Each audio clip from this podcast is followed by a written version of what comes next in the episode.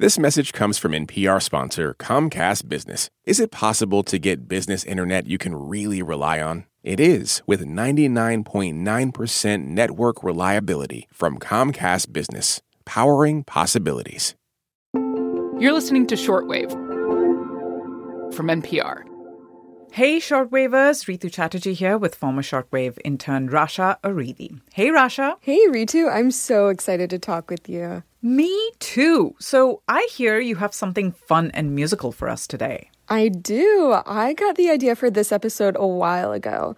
I had come home one day and I found my parents loudly playing old Arabic songs while they were cooking, the kind of songs that they used to play on cassettes in the car when I was little. Oh, you know, coming from a culture where old songs are still just as loved and enjoyed, for me, old Hindi and Bangla songs evoke so much nostalgia even today. Me too. They're really special. And I mm-hmm. haven't heard, you know, these Arabic songs in years and years.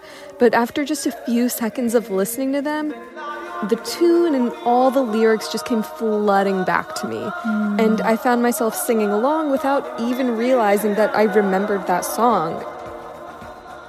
Have you ever had that feeling? Oh, absolutely. You know, I've had these moments a lot lately as I've been singing to my son while putting him to bed. And lo and behold, my brain pulled out these old songs that my parents had sung to me when they put me to bed, or I had sung as a child. And entire songs, the lyrics just came right back. Oh, that's so sweet, Ritu. And yeah, that same feeling kind of led me to ask how in the world did our brains just summon the lyrics and the tune from what feels like the deepest depths of memory? Not knowing was bugging me, so obviously I made a call. Uh, my name is Keith Doelling. I'm a postdoctoral researcher at the Institut de l'Audition in Paris, France. I do uh, neuroscience of uh, speech and music perception. Keith says he tends to remember the music and forget the lyrics of a song, but his wife is the opposite. And she often asks me this question of why do I remember this stuff when I can't remember the things I actually need to remember at work, for example? That's so relatable. Right? He says he tells her, because you listen to it a lot at a point in time, it sort of really sort of stays ingrained into your memory. So, songs just get really ingrained in our memory because we listen to them a lot? Yes, but that's just a teeny part of it. Hmm. How songs get encoded is the key to understanding why our brains are so good at remembering them. So, today on the show, the neuroscience behind that surprising moment of, wow, how do I still remember that song? And how songs can stick with us for a long time, even when other memories start to fade. I'm Ritu Chatterjee. And I'm Rasha Aridi. You're listening to Shortwave, the daily science podcast from NPR.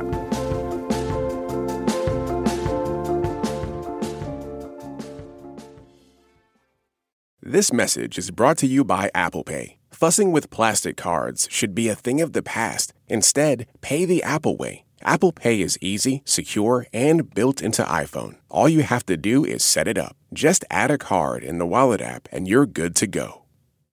This message comes from NPR sponsor Capella University. With Capella's FlexPath learning format, you can earn your degree online at your own pace and get support from people who care about your success. Imagine your future differently at capella.edu. Okay, Rasha, so let's get into it. I probably have thousands of songs stored up in my brain, a collection that's been growing since I was a child. So, how is it that I can remember many of those songs, but I still can't tell you when some of my closest friends' birthdays are? So, first, let's look at some of the elements of songs that make them easier for our brains to remember. Many have rhyme, mm-hmm. repetition, rhythm, which are important because. Your brain is kind of lazy. ha! Meet Kimi Sugaya. He's the head of neuroscience at the University of Central Florida, and he co teaches a class called Music in the Brain. He was telling me how our brains love rhyme and rhythm because they help us encode information better. And the better you encode something, the better you can retrieve it later. Hmm, as in more reference points for our brains, right? Yes, exactly. And isn't this also a result of using melody, not just words, right? Yep, you're using an auditory stimulus too, so that's just one more way to encode that info. Mm, got it. And repetition also plays a role, I'm assuming, in, in encoding that information because the more you hear mm-hmm. something, the more likely it's to stick. Right. And I wonder, is that why we tend to learn the chorus of a song first because we hear it over and over in a song? Exactly, and that can apply to the tune too. Typically, in Western music at least, a song has a motif, like a mm-hmm. series of notes that plays over and over throughout the song. So we hear that tune repeating, just like the chorus. As an example, Keith talked about the song Leave the Door Open by Anderson Paak, Bruno Mars, and Silk Sonic. He even played part of it on his piano. You know, the first thing you hear is the like do do do do do do do. A simple chunk, right? It just has uh, a series of notes which you can kind of group together and will repeat throughout the piece uh, over and over again. So we hear that repetition within the song, the lyrics, and the tune, as well as us replaying songs we like over and over, so helping out our lazy brains. Yeah, it's just like one more shortcut. And to make things even easier for our brains, Keith says we only really need to remember a snippet of a tune, and our hmm. brain can often fill in what comes next. Wow. That's what he researches how our brains use things we learned in the past to complete patterns in songs. And we can take advantage of the stickiness of songs to help us remember things, right? I mean, isn't that what we did in school when teachers would make up songs or jingles to help us remember what they taught us? I'm thinking of ABCs often being taught as a song and not a list of 26 letters, right? Yep, that's exactly right. Like, I was taught the quadratic formula in the ninth grade when my math teacher sang the formula to the tune of Pop Goes the Weasel. Ooh. X equals negative b plus or minus radical b squared minus 4ac all over 2a. Yeah. I asked Keith why, after all those years of not using that formula, I can still sing that annoying song. He said that we remember things better when we associate them with other things. you have a, a melody that you know super well, uh, and you've sort of attached that in a line to the quadratic formula. It's stuck with you for as as long as you remember the initial melody, which will probably be forever. Wow. So again, gets back to sort of encoding things better, and that math formula is just hitching a ride on the tune that you know by heart. Basically, and since my brain is associating that info, it's encoded even better. Well, I have to say, your math classes were much more musical than mine. So that's the first leg of this explanation. Now let's get into what's really going on in your brain when you hear a song. The first thing that will happen, so the, the music will hit your eardrum, and that will cause a cascade of neural activity that goes through your brainstem into primary auditory cortex. That's where music gets processed. Our brain tries to organize what we're hearing by identifying things like melody or harmony. Hmm. And Kimi told me that the language center of your brain will also get involved. Our brain has the a very special area of processing the language or producing the language. And the music affects to the uh, same part of the brain first. So then we can recognize or we can understand the music. That's the part of the brain that processes words when someone speaks to you. But it also works on the lyrics when you hear a song. And the part that makes sense of tone and fluctuations in speech is also processing the melody and beat of a song. So it's stimulating your brain in all sorts of ways then. Yes, because listening to music is a really active experience. Let's say you're reading the lyrics or following sheet music. The visual processing center of your brain also lights up, interpreting what you see. And music also activates your motor cortex, which coordinates body movements. Ah, and that's why we tap our feet or sway to music so easily. Exactly. And the part of the brain that coordinates movement and balance also joins the party too. You know, making sure you don't land on your bum or get a little too carried away there. Those are just a few areas of the brain that are stimulated by music. There are a lot more. And what about the feelings and emotions we get from listening to songs? Where do those come in? Yeah, well, first, listening to music is a really rewarding experience. And mm-hmm. that's at a chemical level. When we enjoy music, our brain releases dopamine in the pleasure centers of our brain. Music will activate the sort of deep brain dopaminergic systems like the basal ganglia, uh, which are sort of codes for rewarding experiences. You know, it activates when you have a good meal or, uh, you know, when you take a narcotic.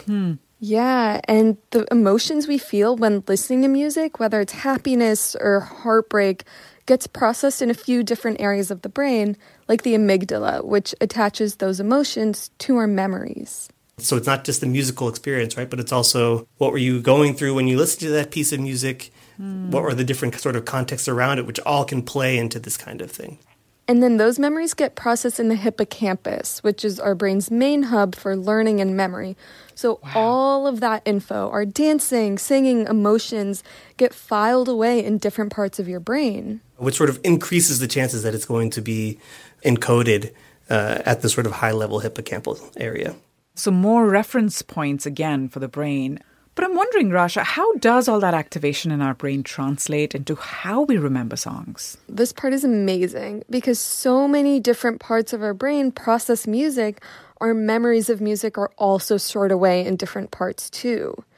So if you can, you know, remember looking at a piece of sheet music, that memory is coming from the visual processing center or if you can remember a dance, that memory is coming from the cerebellum that houses your muscle memory.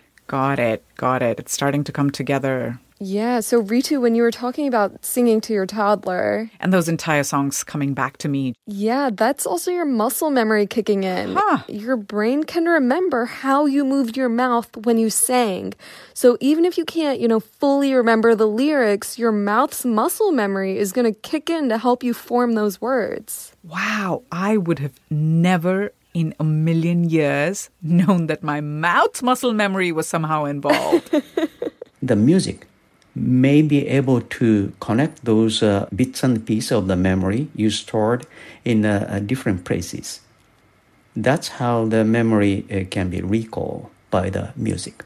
Huh. So when we hear an old song after a few years, our brain is able to pull that information from all types of storage spaces because we encoded it in so many different ways with our singing and dancing and the memories we attach to songs. Exactly. There are a lot of bits and pieces stored up in the brain. It explains why some people with memory loss can still remember music. For example, some folks with Alzheimer's who played the piano when they were younger can still play it, even if they might not remember the names and faces of loved ones anymore. Scientists think that's because the disease doesn't have the same effect on the cerebellum where muscle memory is stored. So, that huge network of songs and memory across the brain increases the chances that people can still remember it. Yeah, and here's the final thing I'll leave with you, Ritu.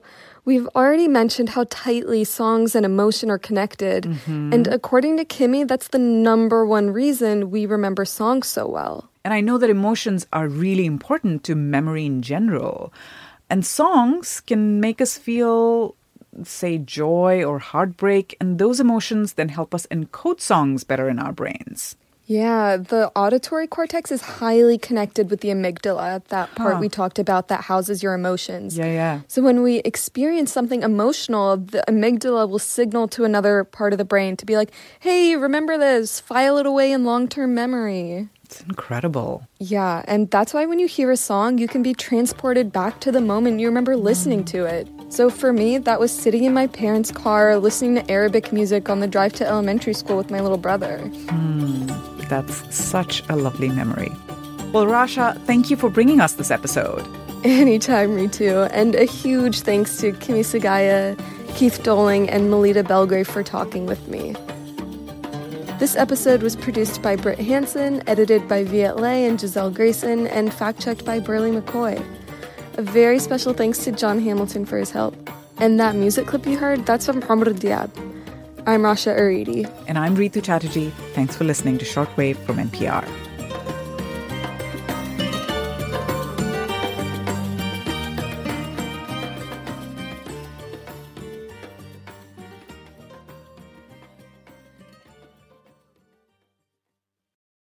This message comes from EarthX. This April, the EarthX 2024 Congress of Conferences is the sustainability summit you won't want to miss. Five days of conferences covering the built environment, the natural environment, e capital, oceans, and conservation. EarthX brings together business executives, nonprofits, and educators to engage in powerful conversations about energy, tech, media, and beyond for one important mission protecting the planet. Please join them and register at earthx.org. If you're looking for a new way to support this show and public media, please consider signing up for the NPR Plus podcast bundle. NPR Plus listeners get to unlock sponsor-free listening and bonus episodes from NPR shows like this one. You can find out more at plus.npr.org.